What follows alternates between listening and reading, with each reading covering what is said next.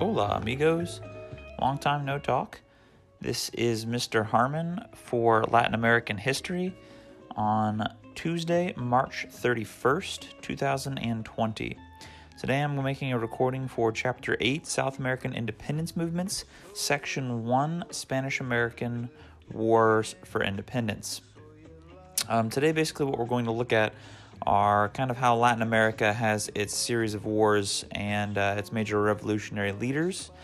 Um, just to remind you, all of the notes will be online on Moodle under the notes section, uh, as well. This recording will also be there. Um, I will hold office hours from 2 to 3 o'clock on uh, Moodle and on Discord. If you guys need anything, pop on and let me know. Otherwise, I will uh, just talk to you guys later, I guess. All right, with that, let's get to it.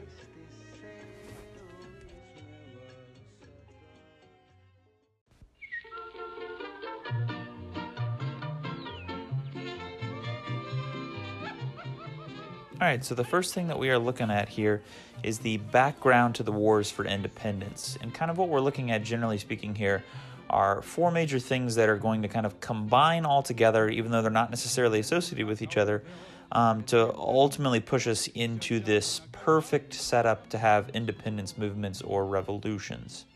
Um, so the four things we're looking at here. First of all, we've got uh, what are called the Bourbon reforms. Um, essentially, what's going on here is the peninsulars or the uh, Latin Americans that were born in Europe, uh, raised in Europe, and then came to the Americas. The group that's been in control for uh, a long time, according to our uh, casta system. Um, they are going to essentially try and restructure how South America is set up in terms of government control, social control, cultural control. Um, so, what they're going to try and do is make sure that the peninsulars stay in power permanently and that the criollos and no other groups born in the Americas can never have real power. Um, so, essentially, they're going to set it up where the less than 1% of the population has total and, and utter control over everything. Um, that's called the Bourbon reforms. Now, why that plays an important role here is that's going to very much frustrate the criollos and a lot of other groups. Second thing that we're going to see here are a series of open revolts that are happening. Now, I'm not necessarily saying these are successful, but it, it's kind of putting that idea in place that revolts can happen and that with enough support, maybe they can be successful. Um, so, three major revolts that did happen and all did fail were the Tupac Amaru II Re- Revolution, which we talked about the Tupac Katari Revolution, which we talked about, and the Comuneros Revolt, which we did not talk about. Um, however, all three of them were attempted revolutions by criollos um, through the use of exploiting the lower classes. Um, and none of those worked. Um, that being said, it puts that idea out there that a revolution can happen and with support can possibly work third major idea that we have here, or, or uh, issue leading to independence, is the Enlightenment, which is going on in Europe, but is also very much affecting the Americas. Um, so, really, kind of what we're seeing here is this uh, Enlightenment pushes this uh, idea or this movement that um, social settings, economic settings, cultural settings are not necessarily concrete. Um, they can be changed, and and with the right group of people, with the right ideas, with the right movement, you can have a full-on revolution. Um, and then lastly, and it has nothing to do with any of these other three, but it very much plays into all these other three, is the Napoleonic Wars. Um, so in the early 1800s, and I've referenced this a few times to you guys, um, but in the early 1800s, uh, Napoleon starts taking over all of Europe. This is like one of the biggest uh, expansion periods of all French history. Napoleon's just beating the crap out of everybody. And uh, he eventually does get to Spain. He defeats the Spanish crown, he takes over Spain. And why this matters for the Americas is that their sovereign leaders, the, the, the group that's controlled them for so long, now no longer has power, now no longer is in control. And the situation's like, why are we still paying taxes? Why are we still under control of them? And that kind of puts that idea out there that revolution can happen. So all four of these really kind of will come together to push that idea that revolution is on the cusp. It's just someone needs to push it there.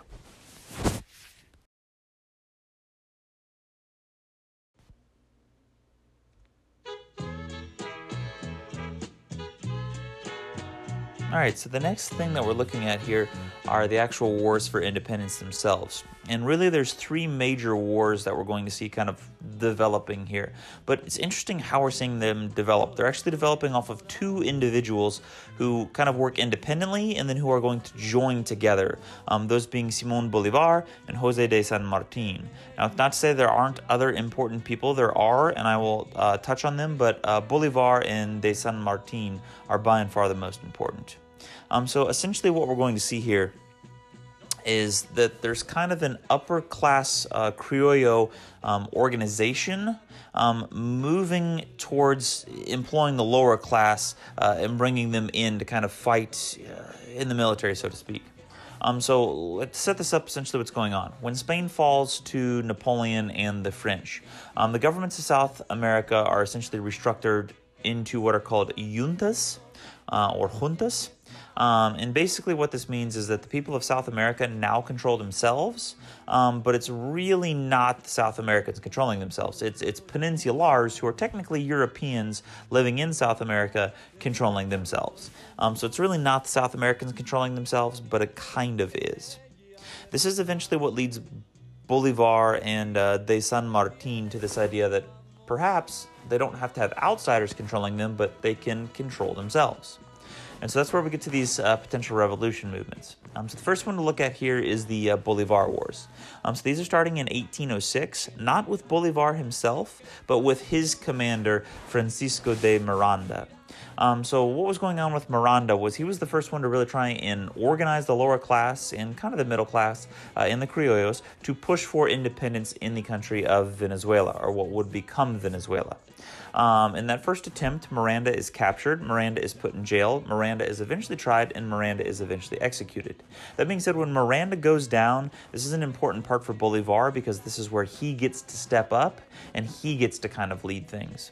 Um, so Bolivar will leave Venezuela. He will then go to what becomes Colombia, um, at the time called Gran Colombia, and he'll try and do a revolution there. Also fails. Now, the difference between Miranda and Bolivar is Bolivar is not captured. Um, basically, for the next 14 years, he's going to bounce between Venezuela and Colombia and continuously try revolutions, and they are going to fail every time. Finally, though, where he has a breakthrough is in 1820. And in 1820, he will have a successful revolution in Colombia. He will create independence in Colombia, and he will start to gather an entire nation of people to continue these revolutions. After he has an army, he then moves into Venezuela in 1821 and has another successful revolution. Eventually, he moves himself to the Spanish capital um, of South America, all South America, Lima, Peru. And why that was an important city was it was the city where they uh, basically controlled most of the silver. And he's going to try and lay siege to Lima. This is where we're going to take a brief break and we're going to look at what's going on with De San Martin. So, the second important person that I mentioned to you was De San Martin. Um, de San Martin will start his series of wars in 1811, and he's going to start them in Paraguay and Uruguay, or the countries that will become Paraguay and Uruguay. Um, he has success there uh, from about 1811 to 1814. And then from 1814 to 1815, he is going to look to create fully independent countries with fully independent militaries.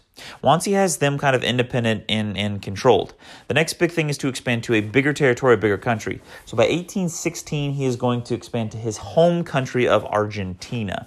And by 1820, so a four year period here, he has a series of mini wars, which eventually get to a full on revolution where he's got the lower class kind of supporting him. And eventually, by 1823, 1824, he has full independence of Argentina. So it's taken him a little bit longer from 1811 to 1824, but he's basically freed up Paraguay, Uruguay, and Argentina. Now, and a weird note of things. Um, and I said we'd talk about other people, and this is where we're talking about other people. In 1810 and 1811 is Jose de San Martin is doing his thing, as Bolivar is doing his thing. In the country of Chile, we have a Scottish American, not Spanish American, a Scottish American named Bernardo O'Higgins, leading a revolution of the lower class um, to overthrow Spain in Chile. Um, in the first three years that he's doing his uh, revolution, uh, 1811 1814, he struggles very badly. Um, he eventually goes to uh, Jose de San Martin, um, and in 1816, he gets support of San Martin, and by 1820, Chile will also have their independence. So, just to recap here, kind of our independence movements that we've got going on Venezuela is independent by 1820. Colombia is independent by 1820.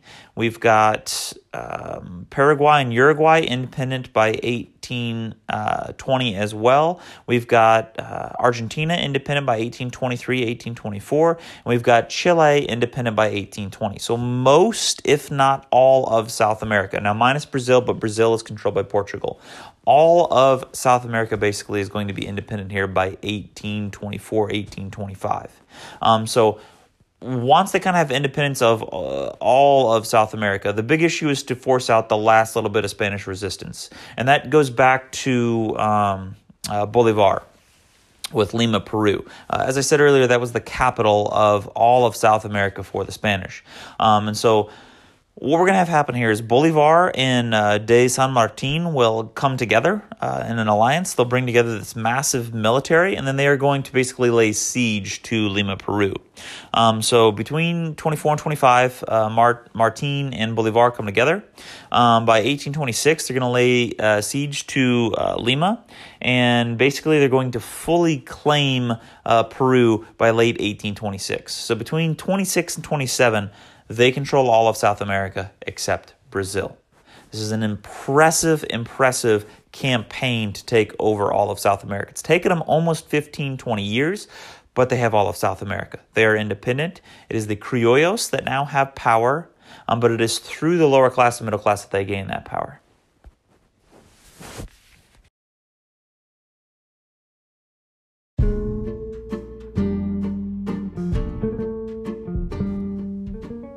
All right, so the last part that we're looking at here is the end results of the war for independence. And kind of what we're looking at here is just what happens after the wars are done. How are they recognized? How are they helped? How are they hindered?